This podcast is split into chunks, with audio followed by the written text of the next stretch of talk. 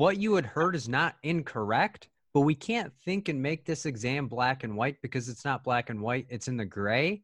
Mhm. And to walk into an exam and try to create such a structure of it's either this way 100% of the time or like this 100% of the time, it's impossible because same thing with clinical practice, it's never going to be clear cut and 100% of one thing.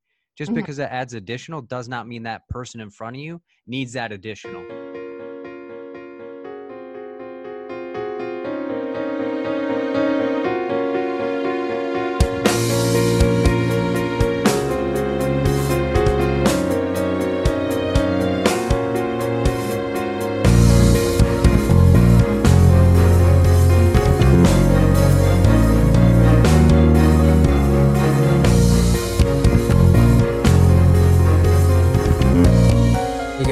Phil coming back at you for another episode on the Fill in the Gaps podcast. Today I'm going to be interacting with people struggling to pass their exams, answering your questions, reviewing a practice question, and easily explaining how to approach community type questions. And if you would like to connect with me, then send me an email at berda24 at gmail.com or go to my Facebook page at Fill in the Gaps. Sit back and enjoy this episode, guys. Go ahead. All right. So I just failed my clinical by eight questions, and I found that a majority of the questions were, What would you do best? And I found myself narrowing them down to two questions, and then honestly trying to guess between the two. And they were so similar. So I'm kind of wondering what would be the best strategy for that. The best strategy how to navigate between the two answers. Yes.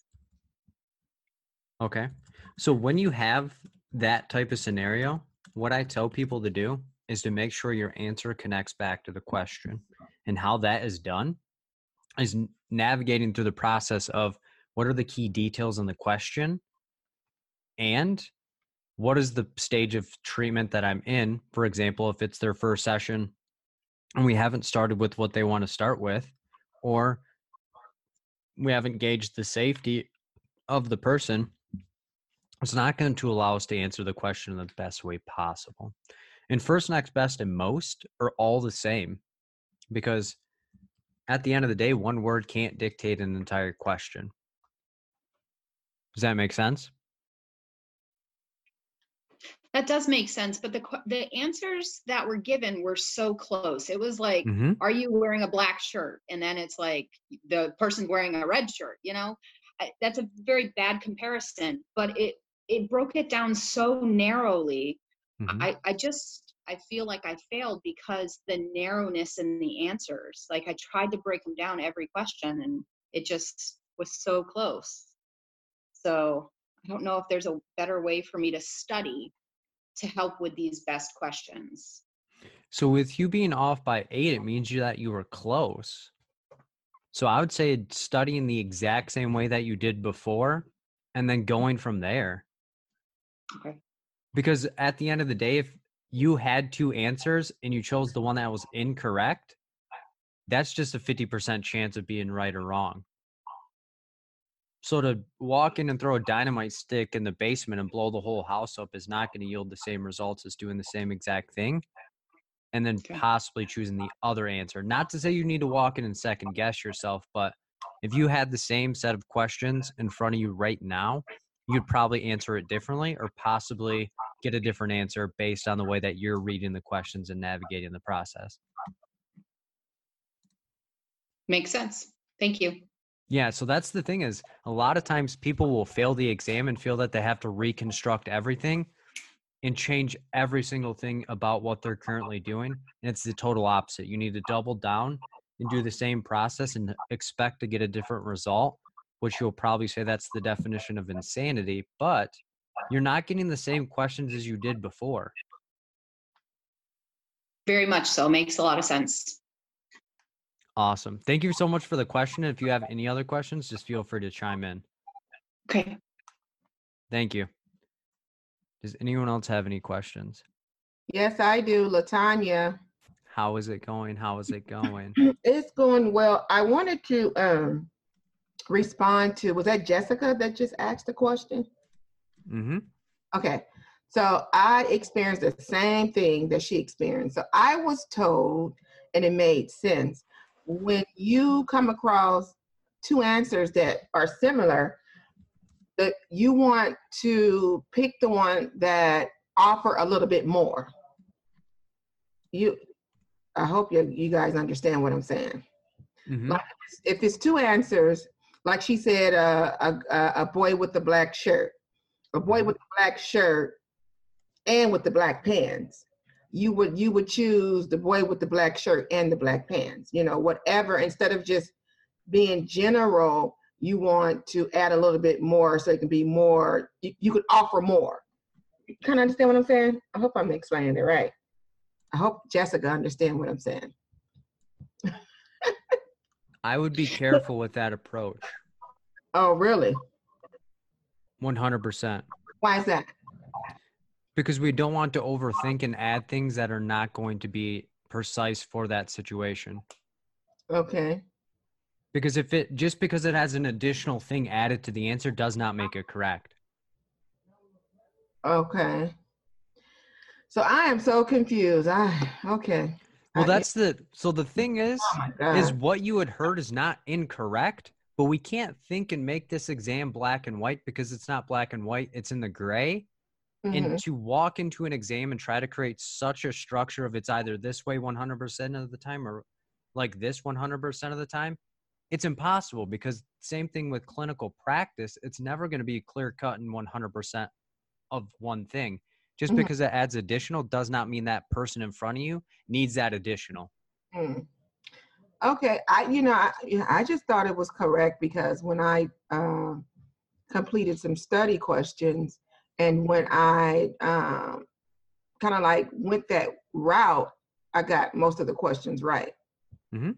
So you know it's I, I, I you know I, I don't know you know we I'm here to learn and try to pass this exam which I failed three months ago and I'm scheduled to take the to retake the exam next month on the 23rd.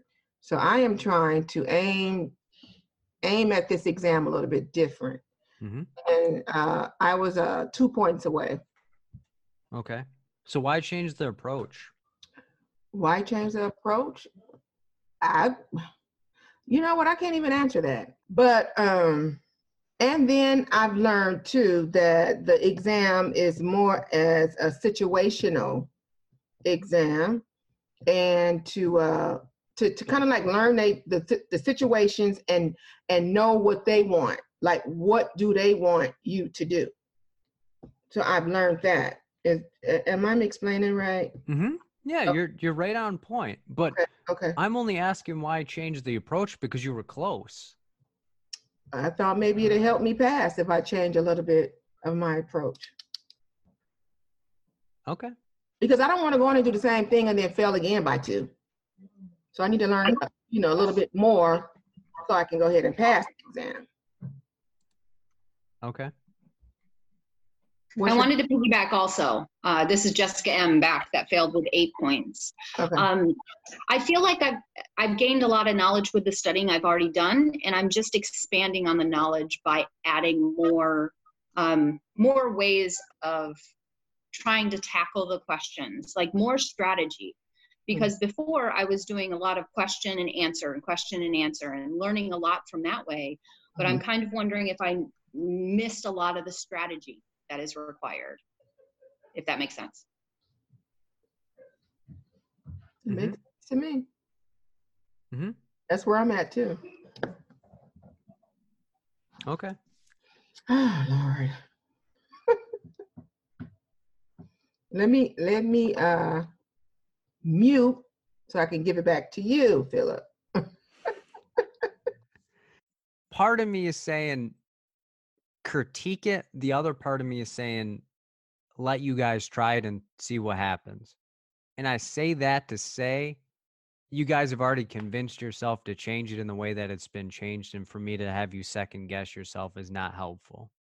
I'm just speaking from a position of knowing the pitfalls people have fallen into and interacting with so many people and trying to prevent you from from either generalizing or overwhelming or hyper focusing on areas that are going to lead you to overthinking.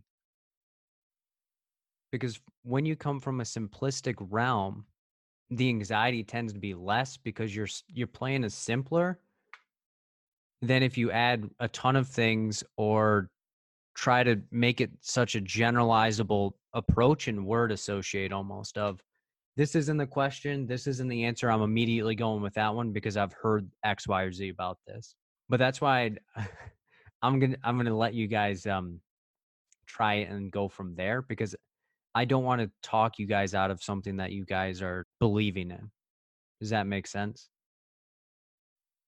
Well, a little bit and a little bit no, because if you if you can give us me, give me a little bit more knowledge seriously on how to pass this exam, I'm willing to you know listen and take your your encouragements, your um your encouragements and and your knowledge, etc. Because my biggest proponent is whenever someone walks into the exam with an ability to generalize questions, they tend to fail. hmm And through working with with hundreds of people at this point, as long as someone believes in their technique, trust what they see on the paper is what it is, as well as has the lens that they're not going to be 100% perfect, they tend to pass more than the people that are like, I'm going to word associate, I'm going to generalize, and I need to blow up my whole system because it did not work because I didn't pass. hmm Because the amount that you get incorrect is an indicator of how close or far away you were from thinking the way that needs to be done for those set of questions. And I don't mean to say that there's a particular way of thinking to get you somewhere, but your choices were that much closer to passing.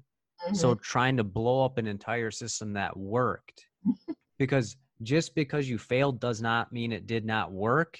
It just needed one more or two more different looks or something along those lines to say.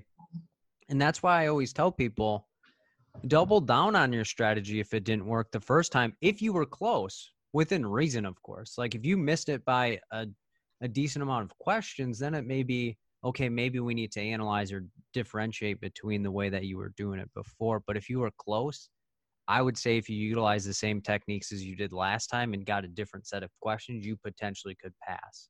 Okay.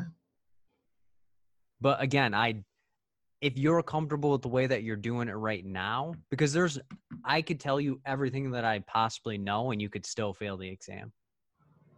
Hmm because there's no one one size fits all. And I don't mean to like steer you in that way. And I felt myself doing that so I backed off and was like Right. nope this is how they want to do it. So that's that's what they're comfortable with. I, I I just believe that for me that I, I really need to learn how to analyze the question and um, to be able to get the get get the answer right. Um, because the last the last exam there was questions that I had no idea. I'm like I've never seen this before. mm-hmm. And I was like, oh my God. So, what I learned from that experience is that I need to learn how to really understand the question, the STEM, and how to break it down so I can get the right answer. Mhm. That's where I'm at. and you were doing that though before before making that change and saying the answer that adds more you were doing that and you were close Yeah. and letting one or two questions that you entirely didn't know stray you away from thinking that you know the other questions could possibly be a way that caused you to not get it correct because when we don't feel like what we're doing is correct it makes us frustrated anxious and shut down hmm You right about that? So that's where I always tell people to visualize 170 different clients. And that's not to say that if you're afraid of being around a ton of people, don't visualize them all at the same time. But you're not going to connect with every single client that you interact with. Just same thing with questions. You're not going to connect with and understand every single question that you read. But you don't have to. The exam isn't a 100% thing. It's as long as you answer X amount correct, depending on which version you get, you're able to get a passing score. So that feeling of uncertainty that you're having right now is normal. Okay. Like if you like I didn't prepare at all for this uh, question and answer because I don't know the questions that you guys were going to ask. Okay. So there's a part of me that's like, okay, what is the best thing to possibly say? And it's like, just speak from the heart and what you would want to hear someone to tell you, Mhm. which is the honest truth. Well, can you show some examples of Jessica question because I I agree with her. I experienced the same thing. Like there were two similar answers, and I didn't know which one to pick. So I just did any, mini, money. I'm like, oh my god, they both the same answers. What do you mean? You want a practice question? If you can show, I guess me, and I don't know if Jessica, whoever else, an example of how to get the right answer when when the both both of the answers appear to be the, almost the same answer. Okay. Do you have a particular topic area you want to see? It doesn't matter to me. I just want to see how the strategy Okay. break down the question and get the answer. So do me one small favor. Mhm.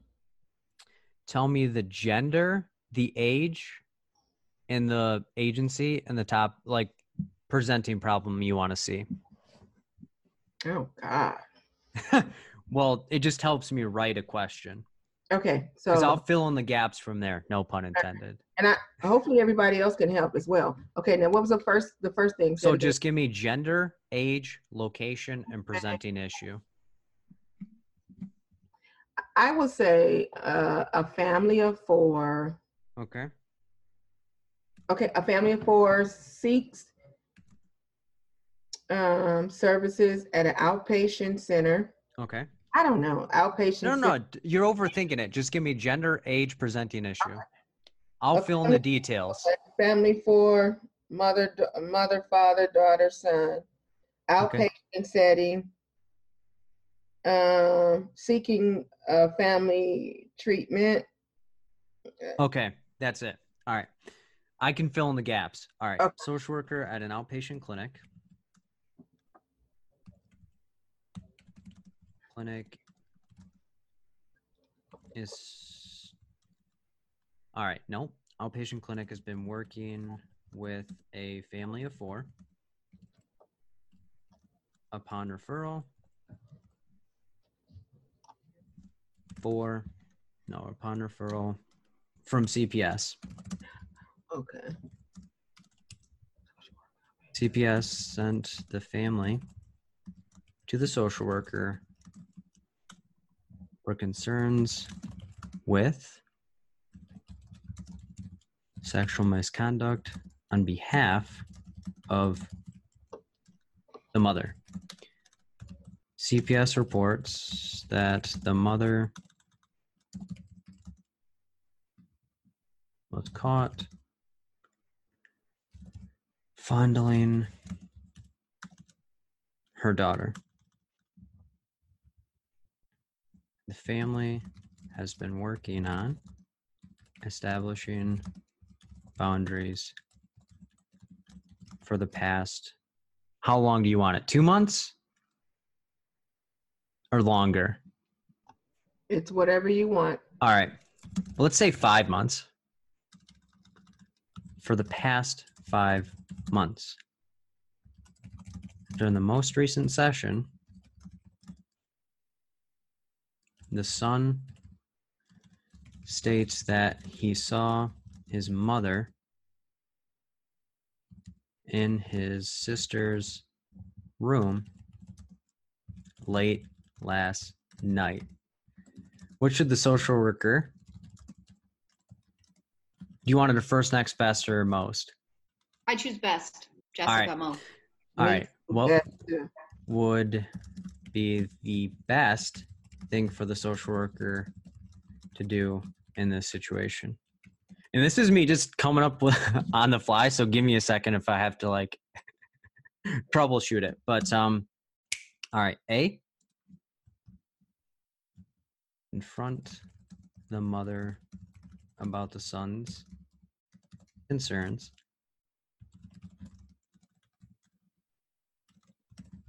Reflect the strategies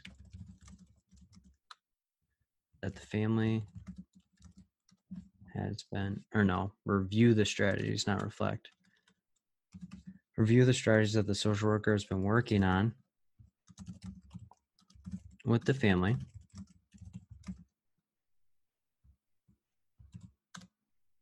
Um, ask the other family members what they think about the son's comment and gather their perspective. And ask the son about um no ask the daughter about her experience with what her brother said all right So C and D are going to be the cl- closer related ones. Would you agree? Yes. All right. So walk me through this. Break this down and give me your perspective and the answer that you think it is, and we'll go from there. So for me, it would be C. I'm just going to say because you're already in a family session, hmm um, so you're not going to want to scapegoat anyone. So you're not going to want to put the focus on anyone. So I would say ask the family members what they think about the son's comment. Okay. And here's a strategy that I utilize with people in individual sessions as well is why not A, B, or D? Explain why they're incorrect for you to me. Because confronting the mother, um, you don't know what she was doing in the room. So she could have been reading a book. Mhm. Okay. So that one's out for me. Okay. reviewing what the, the strategies that the family already um, has been working on um, really isn't tackling the problem that was or the situation that is in front of them right now hmm and asking her daughter what uh, the experience um, with what her brother just said who knows if the daughter was even awake? That's what i'm thinking. Okay. so if the mother was going to kiss the daughter goodnight maybe i'm overanalyzing it. So c to me would be the best answer. I'm I'm kind of confused because the son brought this information to the social worker, right? Absolutely. Now, if we ask the family members what they think about the son comment, they're not gonna know what we're talking about, right? It's like, what is what what what comment? What did he? And do we know if the son did the son say that he wanted us to report that or bring it up or see this is very confusing. I forgot a word. Session. Me see the son states that oh During the session. okay okay okay so in it's in the session Yeah. Got it. Okay. That's what I was confused about. Okay. Okay. So what would be your answer? it, it would be C. Well, let me tell you this. C is incorrect. It is? Absolutely. So let me break it down and navigate it. Okay. So I always tell people focus on the setting and where you're at. So we're in an outpatient clinic. So our job in an outpatient clinic, assess, hmm stabilize, maintain, discharge. So we're working with the family, and there's four of them. So there's multiple components and multiple different perspectives that we have to keep in mind. CPS sent them, so they have some substantiated evidence that this behavior happened or they want us to work and they're monitoring it outside. And there's sexual misconduct on behalf of the mom. So the mom was the one that was accused of fondling the daughter.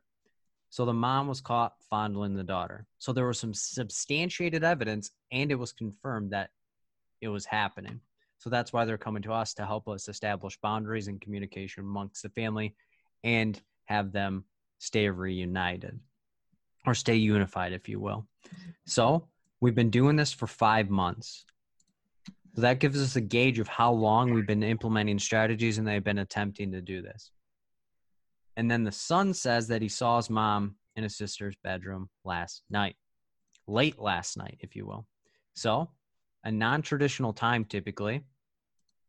So, what do we need to do first? So, as you guys said, confronting the mother about the son's concerns, bad moves, bad vibes. We're not gunning for the mom because confronting is a strong word that means I think you did it. I'm going to come right to you to it. So, we're not going to do that. So if we're utilizing the acronym here, confronting her is going to be to intervene, why it's an action on behalf of us. Reviewing the strategies with the family, that would be, again, us kind of doing an educate because we're like, hey guys, here's the way that we, we're trying to establish boundaries, like you said, bad moves.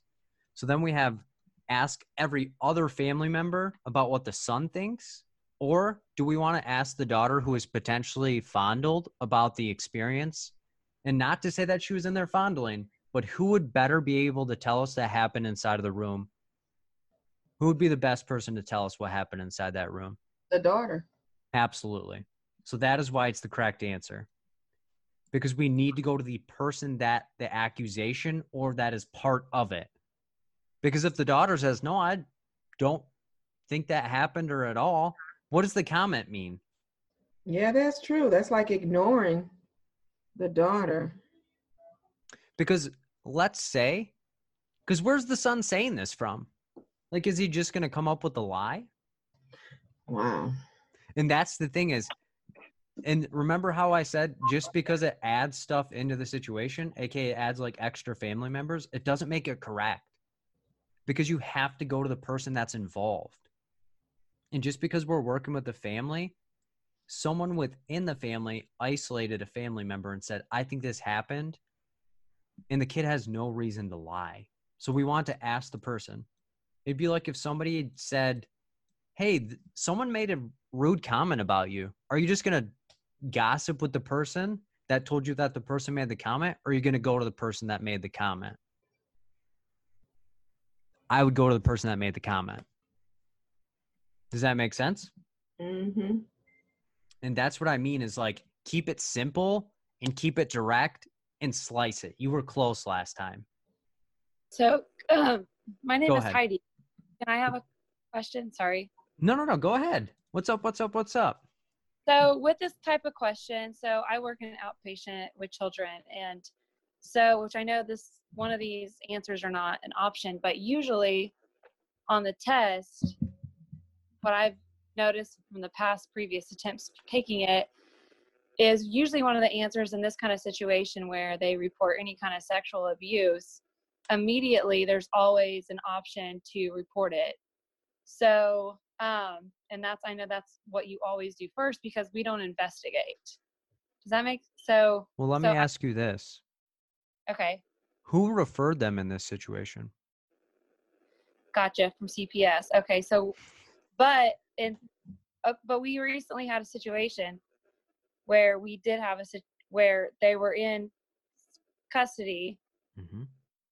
and it had already been reported previous but then um, we've always been told that we still have to report no matter if there's an open investigation we always have to report so is that true according to like the nasw or the test So the Or- biggest the biggest thing first is not that you're going to ignore ever abuse. So don't don't take that from this question or from me right now. But you want to make sure you're not talking on hearsay. And if a Gotcha. family's in front of you right now, we can gather that extra data. Not that we're going to investigate. We're not going to go home and put cameras or anything. But if we can ask the person that is involved in the situation more details, we always want to make a stronger case. so um say if like there's a question like this on the test and one of the other options was to immediately report uh report it to like the be or you know report it would the report it be correct or would it still be to ask the daughter first? Because i was always under the impression that we're not investigators. We just I, so I, which i understand what you're saying it comes from cps so so but but what if it was report first? What would that we would wouldn't that be ch- able to do that yet. It's just an accusation at this moment okay because I guess- somebody because the family is literally in front of you and someone in the family accuses somebody in the family. We're not just going to get on CPS and say, "Yup, fondled again," okay Because- so because the So ba- son wasn't in the room. okay so basically in this scenario so sorry i'm No, no, the, that's okay. the whole Go family ahead. was was together correct when he and so he said this in front of the whole family Yes. okay so would it okay so i'm sorry i wasn't i was thinking he was alone with the therapist so my bad. Um what would that change though if now would that change if the say the son was with just the therapist only? Would your outcome change? Or would you still want to ask the the sister about her experience? We could still ask her. before you would report? Yeah, because we'd want to make sure that what her perspective was because she was a part of the the incident. Same thing like for example, let's say we had somebody call into you and say this guy was super hammered last weekend and he's back relapsing using drugs. Would we immediately get the probation officer on the phone and say, "Yup, violate him?" Or would you let that person come in, examine the situation and see what their perspective is? Right. I guess I I guess sometimes I get or I have to like re you think my brain just because and so often in these situations I'll compare it to like how we our protocol for at work is and when Mhm. I know I think that way because every agency is different and every state is different so sometimes you can't really think about what your agency will do but sometimes it's hard not to do that if that makes sense Mm-hmm. No, it totally does. Because we're creatures of habit, and if we have access to be able to do something and pull something out, we would. But in this situation, the family's still in front of us. Right. Okay. That ma- yeah. Okay, that makes sense. Now, if it said that we had an anonymous caller call in and say, "Hey, I think this person's fond- fondling them again," we're not going to call the family and say, "Hey, are you fondling again?" We would go, Yeah. "Okay, CPS, I got this anonymous call based on this." But if someone's in front of you, you address the here and now rather than because as social workers, regardless of what someone says we don't investigate, I'm calling BS on that because we assess and gather data prior to making any accusations or any assessment or referrals or anything. Okay. In an, in an example outside of CPS, let's say you get a case file that says somebody has schizophrenia. Are you just going to accept it or are you going to assess the symptoms? Right. You're gonna assess first. Yes. And that's the thing is there's a difference between assessing and investigating. Investigating means we're going above and beyond gathering data that is needed for the situation. Because if you're contacting CPS, they're going to ask you who it is, where it's at, what was the situation. Right. Okay. And if you tell CPS, hey, I had a session with the family, son said that mom fondled daughter, and then CPS goes and does that, your connection with the family is over because you're assuming, and assuming is the absolute worst thing that you can do on the exam, that this was a fondle. Right. Okay. Because All let's say we ask daughter, hey, what happened last night? Oh, mom just came on to check on me. Would you call CPS then? No. Absolutely.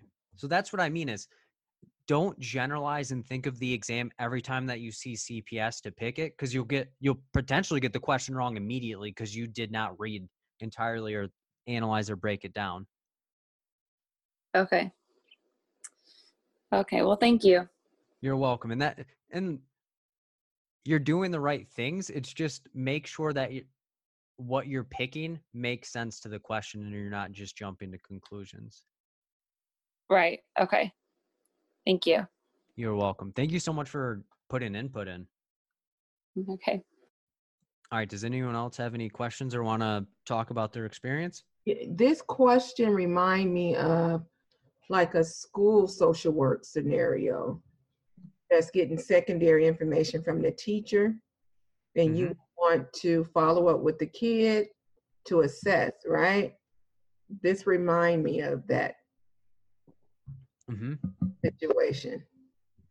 Yeah, just like with any case scenario that you could have possibly, if it's hearsay, you always want to get data from the person. Because if somebody assumes something about you, how does it make you feel? Hi, Phil. My name is Brittany, and I just want to piggyback off of that because I used to work for CPS. Go and when for it. she spoke about the school social workers, majority of my reports came from uh, teachers or school social workers. But when we get actually up to the school to talk to the student, because we could talk to the student without the permission of the parents, once a report is made, and then the child tell us exactly what actually happened, if they had a bruise or something on them. Like I had one who the teacher reported that uh, the child said that if he doesn't make a straight A, that he would get beat. Well, when when she made the report, she didn't ask any further questions. And when I got up to the student and asked him, okay, when you say beat, what exactly happens? Do they use a belt, their hand, and where do they aim it at? And he said, just on my behind, and she always used a belt.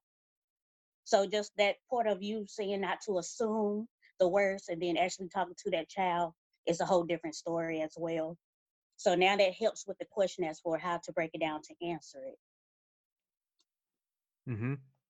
Because it, just sets it up and makes it a lot easier. Because Mhm. someone once told me a phrase, assume makes a, I'll to be proper, butt out of you and me. Because Mhm. when we don't have the full data and we try to paint the picture for someone or a situation, we always look like a fool. If you're looking from a CBT realm, that's called mind reading. okay. I appreciate your input too, because if we as a profession didn't automatically jump to CPS and did some assessing prior to doing so, our system probably wouldn't be as clogged up as it is. Okay. I have my actual take my test November 25th, and I have not established an actual study technique. Like, so my anxiety is at all time high. Mm-hmm. Like, any tips for that? Mm-hmm. Well, first, I would suggest looking at my YouTube channel about how I break down and navigate questions. I definitely have. Okay. And from and from that, I typically have a system that I follow over and over and over and over. And that's Okay. always reading the question one time to understand it, second time breaking that bad cat down, third and fourth time I'm reading the question, I'm comparing my answer back to the question to make sure it connects. okay.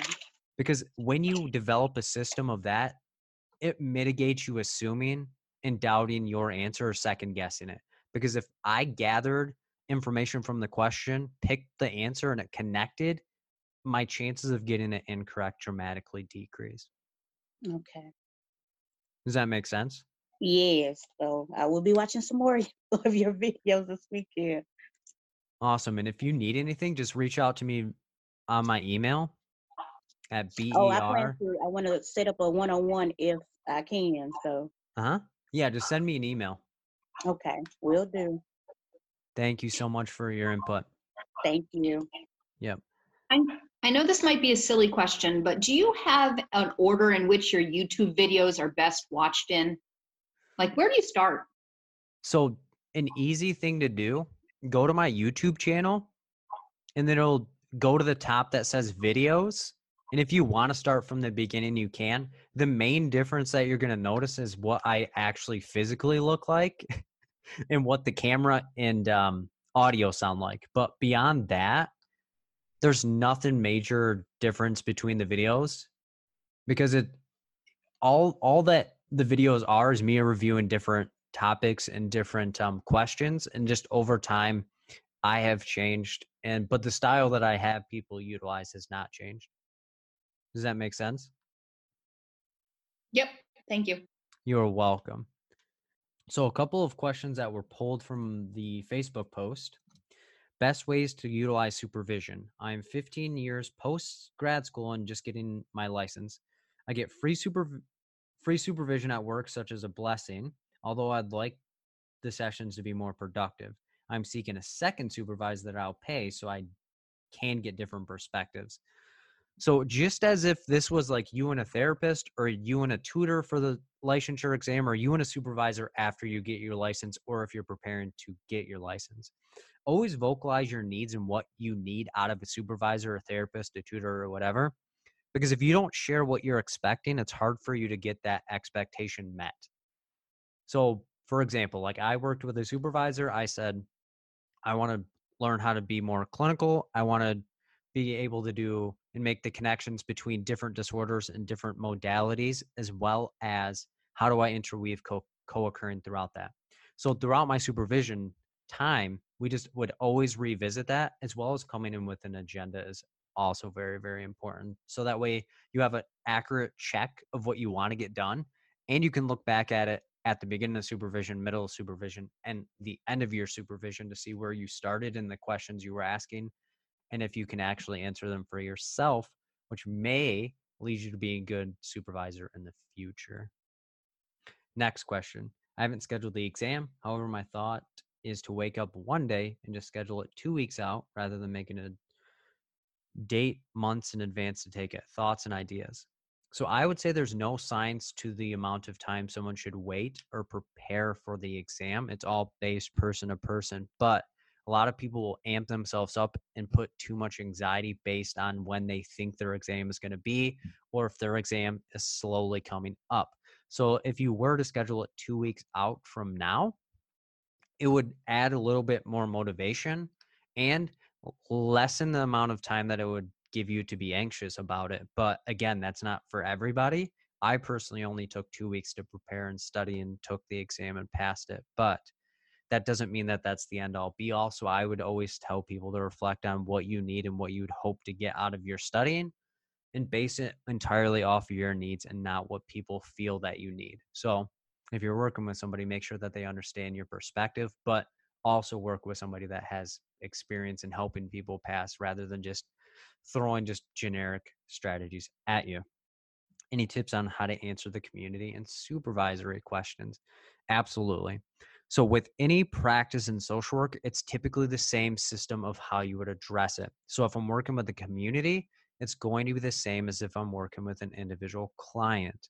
So, first, I need to make sure the community is safe for me as well as the people in it. And if that's not the case, I'm not going to engage the community because I'm not going to put myself at risk in any way, shape, or form. That's not to say we don't go into underserved areas and stuff like that. But that just means like if you have a potential danger for your health or well being immediately from going into the community, probably not a good move to do that. But after that is established that it's safe, I'm going to assess what the individual client wants, what the community wants, or what the supervisee wants, or what the agency needs. Why? Because it's super duper important to get the feelings of that situation and then assess means that we know what the target is, but we then need to assess for what are the resources and things that could potentially be needed to help us accomplish that goal.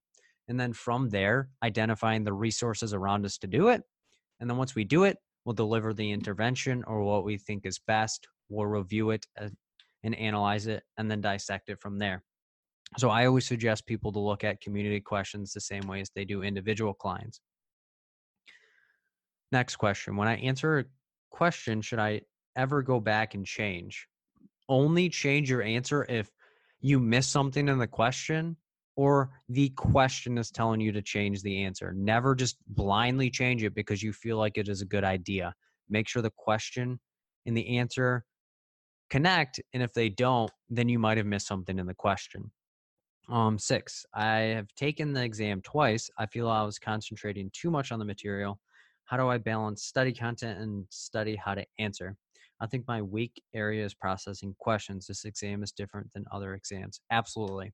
So if it's not a collegiate level exam, it's a professional exam. Collegiate level exam means I study a ton of materials. It's guaranteed to be guaranteed to be on the exam, and then I go from there. A professional level exam means I study what could possibly be on the exam. Not everything is going to be on it, and then I navigate and process it from there. Meaning, if I could possibly study every aspect of social work and every aspect's going to be on the exam, the exam would be a lot easier. But just as with clients, clients are going to bring in unique situations and we have to have unique and eclectic, meaning multiple different things in our experience and tool belts or tool boxes, if you will, to help address and assess. So it's almost impossible to be prepared and anticipate every single topic that could possibly be on the exam because that's just not how it works. Thank you guys for checking out this episode of my podcast. If you have any questions or concerns, my email is berda24 at gmail.com. If you want to check me out on Facebook, my page is Fill in the Gaps. I appreciate all of the support. Take care, guys, and I'll see you in the next episode.